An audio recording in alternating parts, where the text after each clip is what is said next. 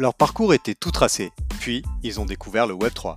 C'est devenu une passion, ils sont alors devenus des Web3 builders, à leur rythme, à leur manière et selon leur vision. Inspirez-vous de leur parcours incroyable et devenez, vous aussi, un builder. Je suis Romain Milon, j'aide les projets Web3 à recruter et à fidéliser les meilleurs talents du secteur. Pour m'aider à propulser le podcast, pensez à vous abonner et en parler à deux personnes autour de vous. Bonne écoute Avant ce nouvel épisode, je tenais à vous préciser que nous ne donnons pas de conseils en investissement financier dans ce podcast. Je vous rappelle aussi que tout investissement dans les cryptoactifs et les NFT comporte des risques et peut entraîner des pertes en capital. Soyez prudents et faites toujours vos propres recherches. Bonjour à tous, très heureux de vous retrouver pour ce nouvel épisode de Behind the Chain. J'espère que vous êtes en pleine forme. Aujourd'hui, je reçois Gabriel Begazo. Il est cofondateur et COO de CD Labs. Comment tu vas, Gabriel? Salut Romain, super bien. Merci de, pour l'invitation, ça, ça fait super plaisir. Bah écoute, avec euh, grand plaisir, je suis très heureux euh, de t'accueillir. Alors bah comme tu le sais, on rentre tout de suite dans le vif du sujet dans Behind the Chain. Voilà, est-ce que tu peux me dire ce que tu faisais avant d'arriver dans le Web 3 Oui, bien sûr, avec plaisir. Alors ce que je faisais avant d'arriver dans le Web 3, euh, bah, j'étais étudiant. C'est-à-dire que je suis arrivé dans le Web 3 assez assez tôt. J'ai découvert Bitcoin en 2016. donc avant, voilà, moi je suis né en 2000, donc j'avais j'avais 16 ans, donc j'étais au lycée tout simplement passionné de, de, basket, de sport en général, euh, aussi assez appliqué dans, dans les études. Donc voilà, j'étais, euh, on va dire, un élève studieux. Euh, je passais du temps avec mes amis et donc voilà, aucune activité professionnelle avant de tomber dans le Web 3. après, c'est vrai que j'ai découvert Bitcoin en, en, 2016, mais on va dire que je suis vraiment impliqué dans l'écosystème depuis 2020.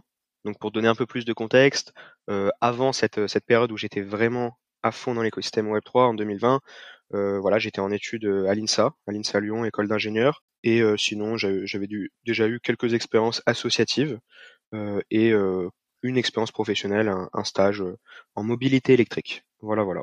Alors, est-ce que tu peux nous dire comment justement tu découvres le Bitcoin en, enfin, en 2016 Tu étais encore au lycée, voilà. Qui, qui t'en a parlé Est-ce que c'est, t'as vu ça sur les réseaux Est-ce que c'est des potes Enfin, comment ça s'est passé concrètement? Euh, Ce dont je me rappelle, c'est que voilà, moi j'étais quelqu'un d'assez curieux. Je recherchais pas mal d'informations sur Internet euh, et je m'intéressais depuis un petit moment à l'économie et à la finance en général. Je cherchais à comprendre comment euh, fonctionnait euh, ce monde-là, en particulier sur euh, des questions de théorie monétaire. voilà, je m'intéressais beaucoup à comment fonctionne la monnaie, l'euro, l'histoire en fait de la monnaie aussi, tout simplement. Donc avec voilà, d'abord différents types de monnaie, les talons or, ensuite tout ce qui est accord de Bretton Woods, etc. Donc je, je, me suis intéressé à tout ça et je pense que c'est un peu par hasard que je suis tombé sur un article de Bitcoin. Et puis aussi, forcément, il y a eu pas mal de, rencontres qui, euh, qui m'ont donné encore plus envie de, de, creuser le sujet. Et notamment, pour la petite anecdote, j'étais à, l'époque en, en, club de tir. J'avais fait un an de club de tir sportif, tu vois.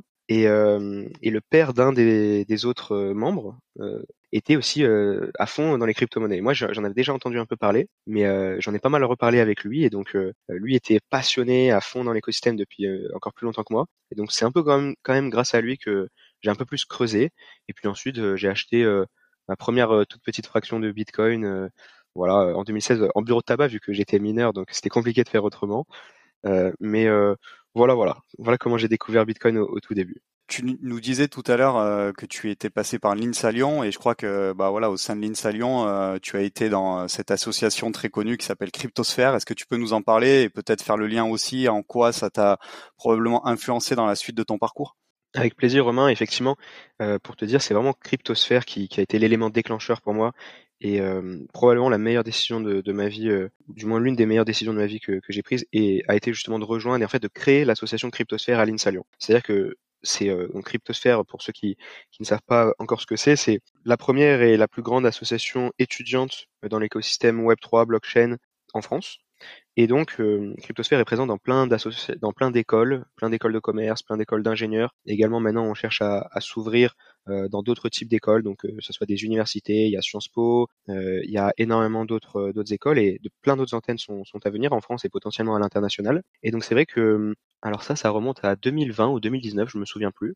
Euh, j'avais déjà créé une première association étudiante euh, et voilà, j'aimais beaucoup l'environnement associatif euh, à l'INSA qui est très développé.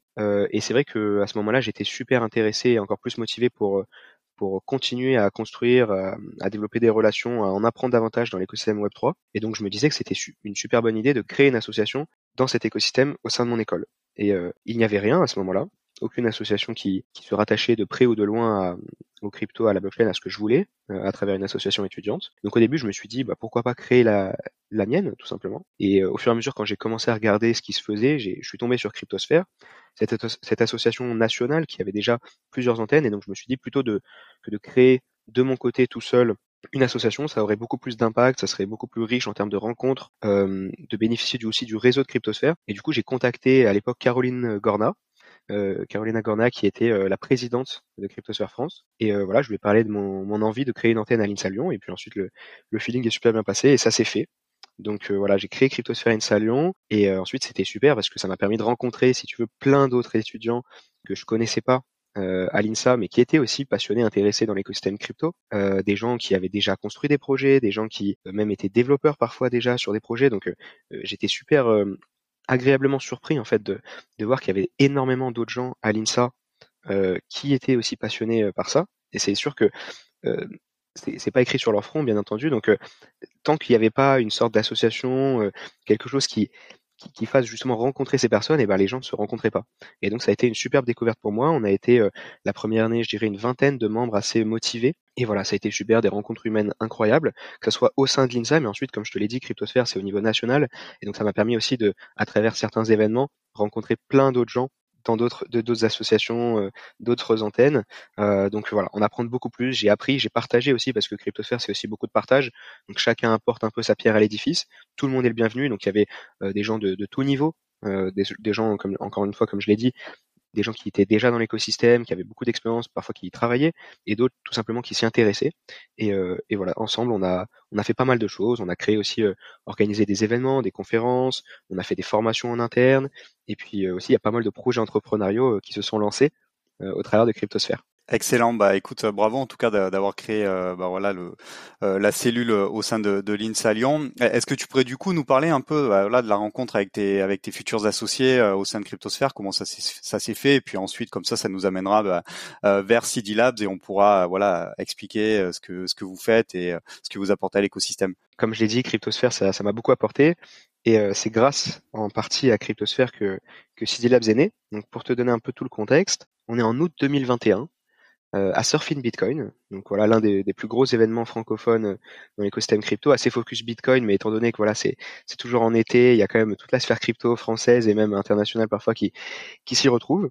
Et donc moi c'était figure-toi l'un de mes premiers gros événements on va dire crypto auxquels j'assistais en août 2021 et j'ai pu y assister grâce à Cryptosphère puisque euh, quand même la, la, place euh, était quand même assez chère à l'époque. Euh, c'était même moins cher que maintenant, mais c'était environ 300 euros pour y assister. Pour moi, c'était c'était assez compliqué d'y assister en payant cette place, mais grâce à Cryptosphère, si tu veux, on a pu y accéder en tant que staffer. Donc en fait, on aidait à l'organisation, on aidait euh, pour, euh, par exemple, filtrer l'entrée, pour euh, passer les micros pendant les conférences et les questions-réponses, enfin plein d'éléments, tu vois. À chaque fois, dans ces événements, il y a besoin de, de staffeurs et donc souvent, les, les organisateurs d'événements font appel à Cryptosphère encore aujourd'hui, puisque bah, c'est toujours sympa de, de, de rencontrer, d'inviter plutôt des staffeurs qui sont déjà dans l'écosystème, ils sont parfois plus pertinents, très motivés. Et donc en fait, voilà, le deal en général, c'est que bah, les, les gens sont bénévoles, ils viennent staffer, et en échange, ils peuvent aussi un peu profiter de l'événement. Donc euh, moi, j'ai eu cette opportunité, j'ai foncé parce que je trouvais ça super. Et c'est là que j'ai rencontré Pierre Ni, du coup, euh, un autre membre de Cryptosphère, mais d'une autre école, Télécom Sud Paris, qui été allé pour les mêmes raisons. Et donc euh, ce, cher Pierre euh, on était une vingtaine à peu près de, de staffeurs de Cryptosphère, donc euh, on faisait des petits événements, des petites soirées tous ensemble, c'était super, ça permettait encore une fois de rencontrer les autres membres de Cryptosphère d'autres antennes. Et donc Pierre en fait avait avait cette idée en fait, avait ce, ce projet entrepreneurial qu'il avait déjà commencé à construire avec d'autres membres de son école, mais euh, qui, euh, pour, pour diverses raisons, s'était un peu arrêté, c'est-à-dire qu'il s'était un peu séparé de, de ses autres euh, de ses autres membres au tout début. Et, et donc, par contre, lui était convaincu que qu'il tenait quelque chose, qu'il avait vraiment une, une, une vraie idée, un vrai projet entrepreneurial, et il cherchait du coup à ce moment-là des, des nouveaux associés pour continuer ce projet. Et, et, donc en fait, bah, il, m'a tout simplement parlé de ce projet lors, lors de l'événement. On n'a pas eu beaucoup le temps en fait d'en parler, mais juste après l'événement, on s'est on s'est rappelé, on en a beaucoup parlé parce que moi, c'est vrai que j'étais intéressé par euh, l'entrepreneuriat depuis euh, plusieurs années, même si je m'étais plutôt dit que euh, voilà, plutôt mieux vaut finir mes études, ensuite avoir quelques expériences professionnelles, et ensuite fort de ces expériences, lancer ma boîte. Mais voilà, j'ai eu cette, cette discussion avec Pierre. cette, voilà, le feeling est super bien passé entre nous. Et, et, le projet surtout m'intéressait beaucoup. je t'en parlerai juste après, mais du coup c'était bien CD Labs. Et, et donc voilà, ça a super bien fit entre nous. On, on s'est associés et ensuite euh, ensuite, c'est moi qui ai ramené les deux autres cofondateurs de CD Labs, Nikita Terekov et Canberra Montonex. Et donc, c'est également grâce à Cryptosphère que je connaissais Nikita Terekov, étant donné que Nikita, il était également à l'INSA Lyon. Et du coup, bah, je l'avais rencontré lorsque j'avais créé l'association Cryptosphère INSA Lyon. Donc c'est vrai que voilà, on voit quand même qu'il y a beaucoup de liens avec Cryptosphère. Et pour te dire, il y a quelques temps, là, on a, recruté aussi notre premier stagiaire qui, nous aide sur la partie business opérationnelle. Et c'est aussi euh, en partie grâce à Cryptosphère qu'on l'a recruté, puisque c'est un membre que j'ai rencontré à un event euh, de Cryptosphère. Ok, bah écoute, euh, super histoire. En tout cas, ouais, ça montre euh, la, puissance de, cette association euh, Cryptosphère. Et en tout cas, bah, on avait dû se croiser à Surfit Bitcoin en 2021, parce que moi j'y étais aussi. Et, décidément, cet événement, j'ai l'impression, il est marquant, il est marquant pour pas mal de personnes, parce que dans un précédent épisode, Raphaël Bloch aussi nous en a parlé pour The Big Whale, comme quoi ça a été aussi un peu l'événement fondateur qui les mm. avait décidés à, à se lancer sur ce projet. Donc, ok, bah maintenant, écoute, on va pouvoir parler de, de CD Labs. Du coup, explique-nous, voilà, ce que vos propositions de valeur, ce que vous faites et puis bah voilà quelle est votre euh, valeur ajoutée aussi pour l'écosystème euh, crypto et DeFi euh, au sein de CD Labs? Pour revenir sur ce que tu as dit totalement, je trouve que sur Fin Bitcoin, cette édition en particulier a été très riche en rencontres et j'entends énormément de gens aussi qui, ont fait des très belles rencontres et qui ont lancé des projets, des, belles choses à travers cet événement, donc ça, fait plaisir. Mais ouais, pour te dire ce que ce qu'on fait chez CD Labs, donc peut-être un peu resituer le contexte. Donc mes associés et moi, donc on, on est utilisateur de l'écosystème crypto depuis euh, plusieurs années avant de, créer CD Labs. Et donc, si tu veux, on utilisait euh, beaucoup de produits, euh, que ce soit des protocoles DeFi, des échanges centralisés. et donc, en fait, on, a vraiment senti ce, pain, je dirais, lorsqu'on essayait vraiment de, traquer et manager notre portfolio de crypto. C'est-à-dire, OK, j'ai envie de faire un, une action, par exemple, sur un AAV, mais également j'ai envie de, de swap des assets sur mon Binance, sur mon sur mon Coinbase. Euh, comment comment je fais euh, pour euh, par exemple faire un trade sur sur mon Binance parce que j'ai envie de faire un trade sur Binance et ensuite transférer ces assets assez rapidement sur par exemple un protocole DeFi. Et, et donc voilà, on sentait vraiment qu'il y avait un manque d'interaction entre les différentes applications et services de l'écosystème crypto et que ce manque d'interaction était encore plus flagrant entre la CeFi et la DeFi, donc entre tous les échanges centralisés et euh, plus la partie DeFi, par exemple euh, en utilisant un MetaMask ou tout autre DeFi wallet. donc c'est vraiment comme ça en fait qu'on a qu'on a décidé vraiment de, de, de, créer ce projet CD Labs. Et donc CD Labs, si tu veux, l'idée c'est vraiment de faciliter au maximum les interactions entre l'ensemble de l'écosystème crypto, donc surtout entre le monde centralisé et décentralisé. Et donc au tout début, en fait, l'idée, notre premier produit était en fait un dashboard qui est cd.link, sur lequel on va pouvoir traquer et manager l'ensemble de notre portfolio crypto, que ce soit les assets dans le monde centralisé, les échanges centralisés, ou les assets dans la DeFi. Donc l'idée, c'est vraiment d'avoir un seul outil pour pouvoir réaliser l'ensemble de tes opérations, donc visualiser l'ensemble de tes assets, mais également les manager, donc vraiment, encore une fois, investir ton argent, faire des swaps, euh, pouvoir transférer des assets d'un point A à un point B. Donc ça, c'était vraiment l'idée de base, le postulat de base. Donc quand on a commencé à, essayer de faire ça, bon, il y a beaucoup de, de, dashboards qui font ça, mais sur la partie DeFi only. Donc par exemple, euh, Debunk, Zapper, Zerion, entre autres il y en a plein d'autres. Donc tu connectes ton MetaMask et tu fetches toute la partie DeFi et parfois tu peux plus ou moins faire du, management d'assets, donc plus ou moins transférer tes assets. Et euh, donc nous on voulait faire pareil, mais aussi en agrégeant le monde centralisé de l'écosystème, toute la CeFi, mais en restant dans cet esprit qui est très important pour nous, en gardant les, valeurs de la DeFi, c'est-à-dire en gardant cette non-custodialité, c'est-à-dire que nous on veut pas être une entreprise qui possède les données des utilisateurs, ce genre de choses. Et donc là on a pas mal planché euh, sur, ce point-là, puisque en fait si tu regardes euh, aujourd'hui dans l'écosystème, il y a quelques dashboards, quelques solutions qui essaient justement d'agréger l'écosystème centralisé. Et en fait, eux, justement, ils le font, euh, c'est-à-dire de manière un peu plus web, web 2, j'ai envie de te dire, c'est-à-dire que euh, ils vont stocker tes, données, ils vont stocker les clés API que tu mets sur ton, que tu exportes de tes échanges centralisés. Et donc, étant donné qu'ils possèdent cette donnée, ils, ils, ne peuvent pas demander à l'utilisateur des droits trop trop importants à ces clés API. Et donc, en fait, ils vont uniquement demander des droits en, en, en lecture. Donc, en fait, il faut savoir qu'il y a deux types de clés API. Il y a les clés API en droit d'écriture et en droit de lecture. Donc droit de lecture, tu peux uniquement visualiser des assets. Donc il n'y a pas de risque, par exemple, si ces clés API tombent en, de mauvaises mains, on va pas pouvoir euh, euh, siphonner tes fonds, on va juste pouvoir voir combien tu as. Mais si tu donnes des clés en droit d'écriture, Là, par contre, on va pouvoir faire du trade et potentiellement, en fonction des droits que tu donnes, faire des transferts et donc même euh, siphonner tes fonds. Donc ça, c'est un point important. Et aujourd'hui, en fait, dans l'écosystème, il y a des produits qui essaient d'agréger le monde centralisé. Mais encore une fois, comme je l'ai dit, ils, ont des serveurs, donc ils vont stocker cette donnée. Et donc, ils vont juste demander aux utilisateurs des clés en droit de lecture étant donné que les utilisateurs ne seraient pas prêts en fait à, confier à des, à des, services tiers des, euh, des, clés en droit d'écriture. C'est beaucoup trop risqué. Et donc, en fait, nous, on a essayé de contourner ce problème et c'est comme ça, en fait, qu'est né notre second produit, CD.store. Et donc, CD Store, qu'est-ce que c'est? C'est une extension de navigateur, un peu comme MetaMask euh, dans l'idéologie, mais pour gérer tes échanges centralisés. Donc, on peut vraiment faire le parallèle avec MetaMask et dire que c'est limite un, un browser wallet for your centralized exchanges et en fait, le parallèle, il, se retrouve à plusieurs points au niveau de l'UX. Déjà, si tu veux, c'est encore une fois une extension navigateur. Euh, J'invite les utilisateurs à, tester le produit au moment où, cet épisode sort. Normalement, on, sera live, donc vous pourrez tester. Mais euh, vraiment, l'UX, on a voulu vraiment faire une UX très très similaire à, par exemple, un MetaMask ou n'importe quel DeFi wallet pour que l'onboarding, l'utilisation soit vraiment smooth, soit facile pour l'utilisateur qui utilise déjà un MetaMask. Et, et, donc, si tu veux, en fait, on va stocker les clés API de l'utilisateur de manière non custodiale tout comme euh, MetaMask, par exemple, stocke les clés euh, privées euh, de ton adresse de manière non custodiale. C'est-à-dire qu'elles vont être stockées côté client, donc sur l'ordinateur de l'utilisateur. Et actuellement, on travaille aussi sur d'autres manières de stocker ces clés API. Donc ça va pouvoir être sur un, sur un mobile device et également sur une Ledger. Donc là, on travaille avec Ledger pour pouvoir avoir une solution hardware wallet. Mais du coup, ce qui est important, c'est qu'on est non custodial. On ne, on ne stocke et on n'a aucune donnée, on n'a pas ces clés API. Et étant donné que nous ne possédons pas ces clés API, l'utilisateur peut mettre des clés API en droit d'écriture. Et donc c'est vraiment cette, euh, cette innovation, je dirais, cette sorte de, de, wallet pour les échanges centralisés qui va nous permettre de l'agréger et de vraiment pouvoir euh, faire du, vrai management d'assets côté CeFi. Et donc, euh, je finirai pour dire que au tout début, le postulat était vraiment de d'avoir ces deux outils, donc CD-Link sur lequel tu vas connecter ton MetaMask ou n'importe quel autre DeFi wallet pour fetch toute la partie DeFi et CD Store pour fetch toute la partie CFI, les échanges centralisés, et ensuite sur CDLink, tu peux tout faire. Donc aujourd'hui, c'est toujours un peu euh, la vision qu'on a, mais ce qu'il faut savoir, c'est que là, on va se concentrer aussi sur intégrer CD Store à pas mal d'autres solutions. Donc là, notre cœur de métier, notre principale innovation, tu l'as compris, c'est CD Store, cette extension.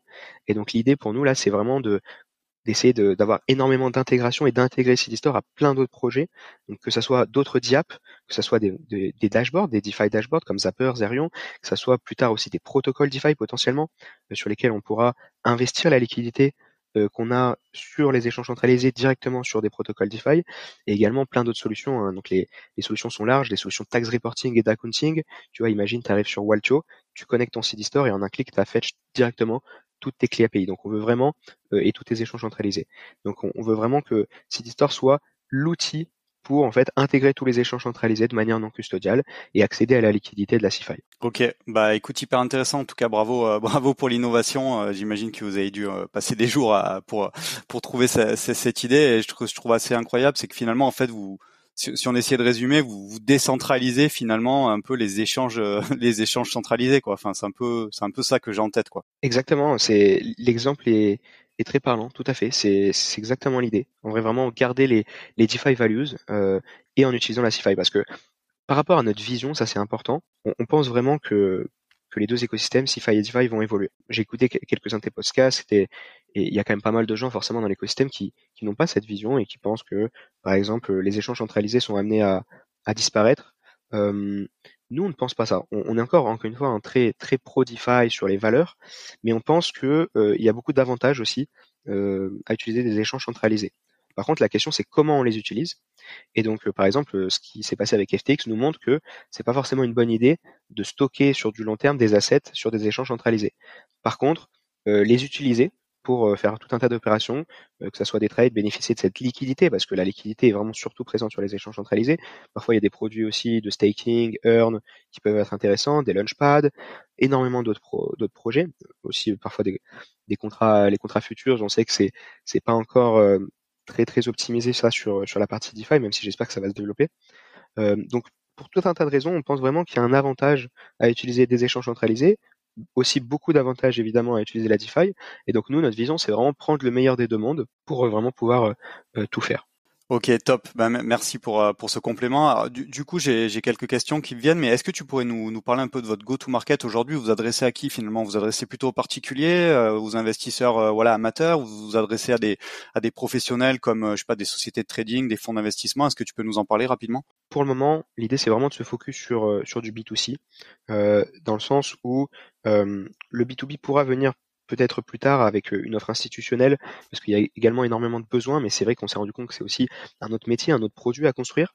Donc ça, ça pour l'instant, ce n'est pas notre priorité. Là, la priorité, c'est vraiment de s'adresser à des utilisateurs comme, je dirais, comme toi, comme moi, qui, encore une fois, utilisent pas mal d'outils, pas mal d'applications de services, des échanges centralisés également, et qui ont ce besoin justement, qui ont cette vision aussi DeFi, cette, qui veulent garder ces valeurs de la DeFi et utiliser ces, services. Donc pour l'instant, l'idée c'est vraiment notre target, j'ai envie de te dire, c'est les utilisateurs par exemple d'un MetaMask qui ont aussi un ou plusieurs échanges centralisés et qui souhaitent faciliter leurs interactions entre ces deux mondes. Euh, et aussi en termes de go-to-market, du coup, l'idée c'est qu'on va commencer vraiment euh, dans les semaines et, mois à venir. Euh, bah, au moment où sort cet épisode, je pense que on aura fait quand même pas mal de bruit. Mais l'idée, voilà, c'est d'abord aussi de développer le marché français qu'on connaît euh, assez bien, mais aussi très rapidement euh, s'exposer à l'international. et euh, voilà, cibler, on va dire, tous les utilisateurs qui ont déjà un MetaMask, par exemple. Et en termes de go-to-market, l'idée, c'est vraiment aussi, comme je l'ai dit précédemment, d'essayer d'avoir énormément d'intégration c'est-à-dire que les funnels d'acquisition de manière directe, donc parler à l'utilisateur, c'est super, mais ce qu'on ce qu'on va essayer de développer, c'est encore une fois d'avoir des, des, partenariats et s'intégrer à plein d'autres solutions. Et du coup, ça, ça peut être un, canal de distribution super pour nous, puisque euh, les gens euh, vont utiliser CD Store à travers un autre produit. C'est ça l'idée aussi. Ok, euh, merci pour la précision. Et du coup, l'autre question que j'avais, c'est comment vous êtes perçu aujourd'hui par, par les échanges centralisés comme Binance, Coinbase, Kraken, etc. Est-ce qu'ils vous voient comme une menace, potentiellement des voilà d'un acteur qui pourrait essayer de les ubériser, ou plutôt comme quelqu'un qui peut voilà leur apporter du business et du flux supplémentaire Oui, très bonne question. C'est vrai que c'est une question qu'on nous pose souvent. Et effectivement, c'est plutôt le, deuxième point qui ressort. On a discuté avec avec pas mal de gens. on, a, on a des contacts dans, dans la majorité des échanges centralisés. Et, euh, et oui, tout à fait. C'est-à-dire que pour eux, c'est plutôt un, point positif. Euh, même si bon, ah, bah, sur le long terme, ça peut être amené à changer, on verra. Mais ce qu'il faut comprendre, c'est que le business des échanges centralisés, il est reposé sur une chose qui est le volume. C'est-à-dire que eux, la majorité de leur business, ils le font sur les fees qu'ils collectent sur les trades, etc. Et donc, ils cherchent en fait à multiplier les portes d'entrée, à multiplier leurs leur, leur points d'accès. Et c'est pour ça que les échanges centralisés développent des clés API. En fait, les clés API, ça permet justement d'utiliser les services des échanges centralisés sur des produits annexes. Donc, euh, ça a été c'est et ça a été beaucoup utilisé, euh, par exemple pour les bots de trading euh, et aussi pour plein d'autres solutions. Et donc, les échanges centralisés, ils sont friands de ça encore une fois pour multiplier leurs points d'accès et potentiellement du coup aller chercher plus de volume et donc faire plus d'argent. donc donc non, pour l'instant, c'est vraiment une, collaboration qui est saine et même pour te dire, souvent ils sont assez à l'écoute euh, de ce qu'on leur dit, de, nos retours, puisque nous, du coup, euh, c'est vrai que euh, c'est super important pour nous que chaque échange centralisé, bah, on, veut, en, intégrer un maximum. Hein. Aujourd'hui, on, en, intègre 7, donc les, plus gros, mais on souhaite en intégrer davantage. Et aussi, ce qu'on souhaite, c'est que chaque échange centralisé développe et améliore leur service de clé API pour que ça soit bah, plus rapide, pour que ça puisse traquer plus de parties de l'échange centralisé. Par exemple, aujourd'hui, Binance, on va pas pouvoir traquer toutes les parties, tous les segments. Donc on va pouvoir traquer par exemple la partie qui est en spot, mais on va pas pouvoir traquer euh, par exemple la partie qui est dans, le, dans le staking. Donc l'idée vraiment c'est euh, de, les, de leur montrer en fait que ça a énormément d'intérêt pour eux et ils le savent, d'améliorer leur service d'API. Et souvent voilà, ils sont à l'écoute et on leur, fait du feedback puisque nous c'est vrai qu'on travaille beaucoup avec eux avec eux, avec, avec leur service d'API, et ils sont plutôt à l'écoute et, essayent d'améliorer leur service, donc c'est plutôt cool. Et euh, peut-être dernière question sur, euh, bah, sur, sur vos produits, est-ce que tu peux nous donner peut-être les, les grandes lignes de la roadmap là, dans, dans les mois à venir, et peut-être aujourd'hui aussi, euh, je crois que vous, vous étiez encore en bêta, le, le nombre d'utilisateurs que vous avez, et puis comment ça va, ça va croître de, de mois en mois? Oui, bien sûr. Donc c'est vrai que pour l'instant, on est en private bêta sur CD Store. Donc côté CD-Link, pour le moment, euh, le produit n'a pas encore été lancé. Euh, sur Private Beta de CD Store, on a donné accès à 200 personnes à la Private Beta. Donc l'idée c'était vraiment de faire step by step. On a fait euh, différents batchs. Si tu veux, au début on a donné accès à une vingtaine de personnes, donc quasiment que nos amis, nos connaissances très directes.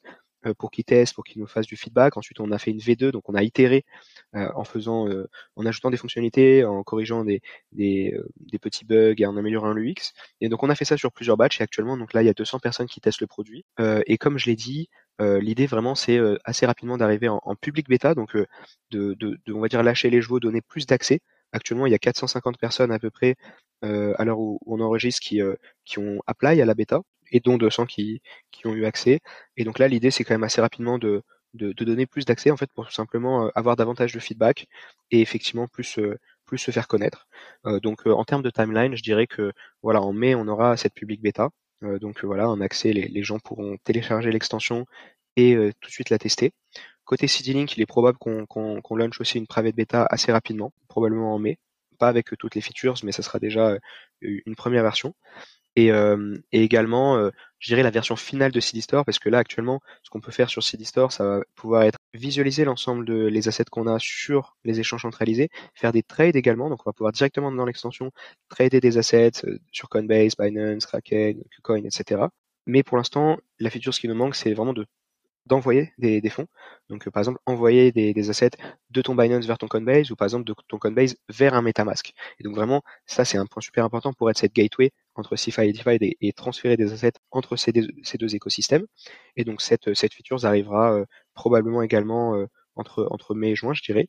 Et donc, le public launch, vraiment là où, où on aura, on espère, cette version quasi finale de CD Store, devrait arriver autour, voilà, courant, courant dans l'été euh, c'est un peu difficile de, donner une date précise, mais euh, ça arrive assez vite. Ce qui est cool, c'est que euh, là, l'équipe a, bien grossi. On est actuellement 11 dans l'équipe, dont, dont 8 développeurs, donc, donc là, ça, ça chip assez vite.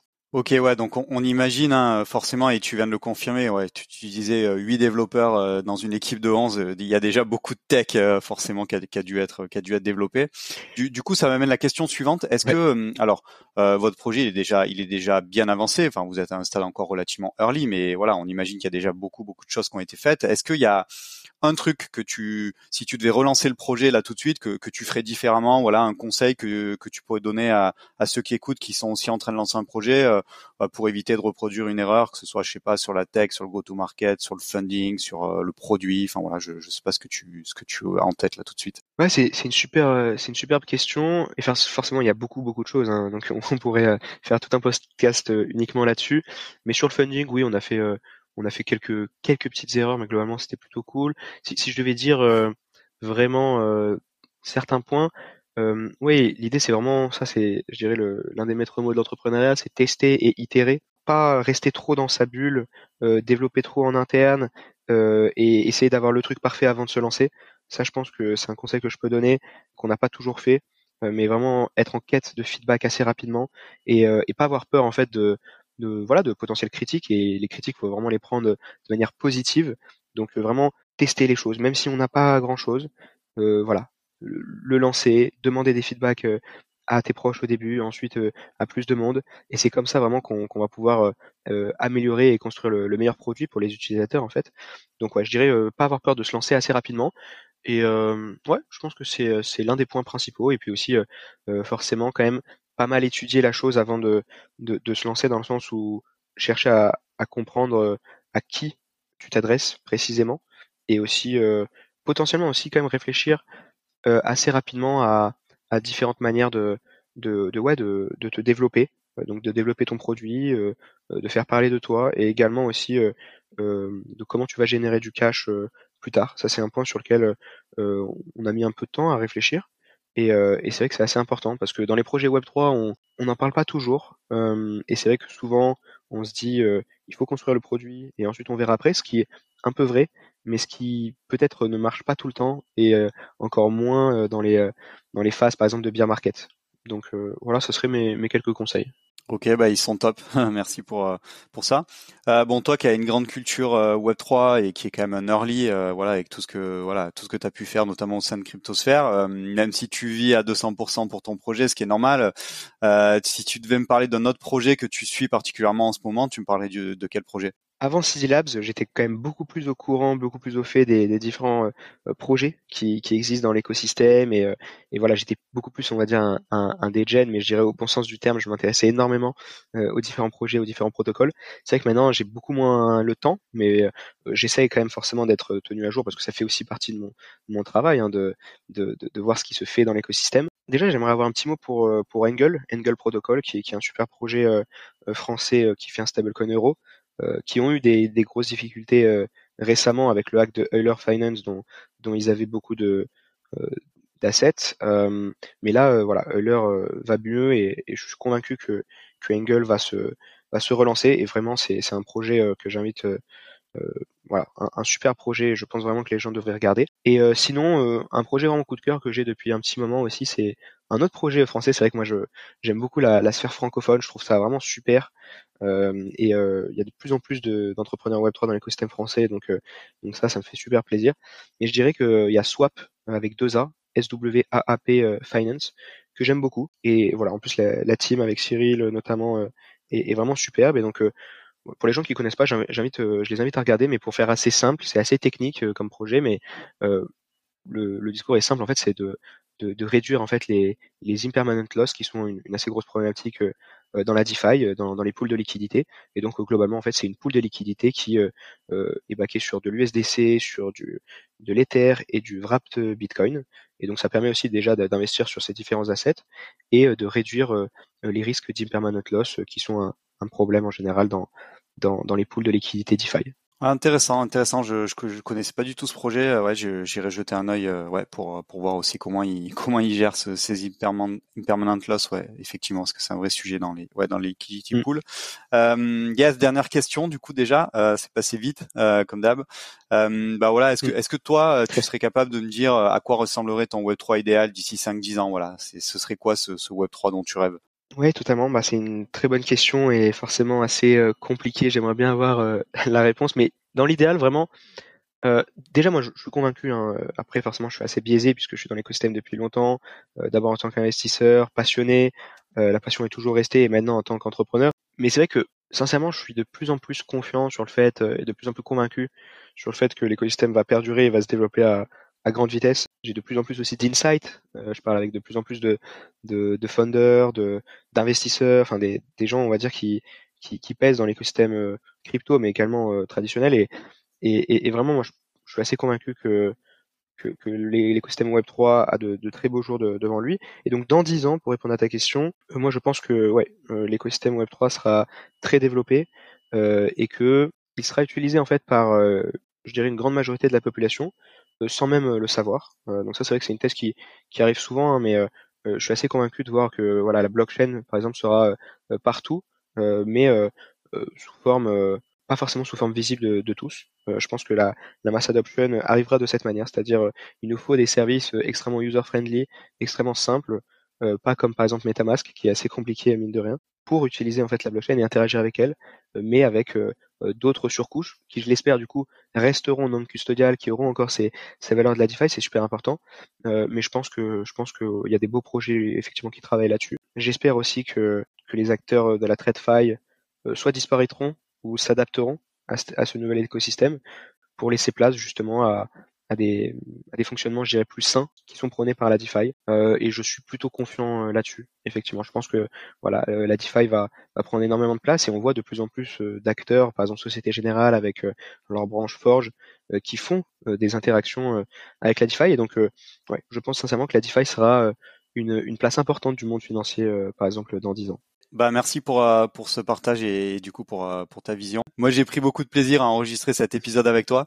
Euh, voilà, je trouve encore une fois que tu as un super parcours de builder, tu es super jeune, euh, tu as attendu personne pour te lancer. Voilà, vous avez une belle ambition et puis bah écoute voilà, moi je vous souhaite en tout cas le le meilleur pour pour votre projet et puis voilà, je trouve que tu as aussi une belle capacité à expliquer dans des mots simples et de manière concise ce que vous faites qui n'est pas forcément simple à comprendre pour des personnes qui sont un peu moins initiées. Donc bravo pour ça et puis écoute voilà, je te laisse euh, le mot de la fin pour euh, conclure cet épisode. Euh, C'était vraiment un plaisir aussi pour moi. J'espère effectivement que j'ai pu être assez concis, assez clair.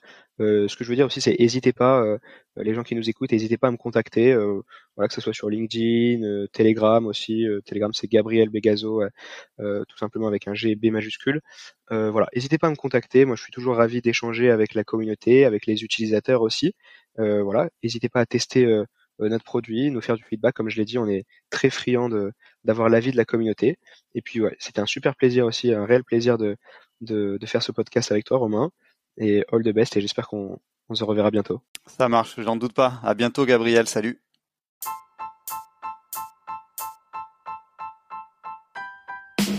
Merci d'avoir écouté cet épisode jusqu'au bout.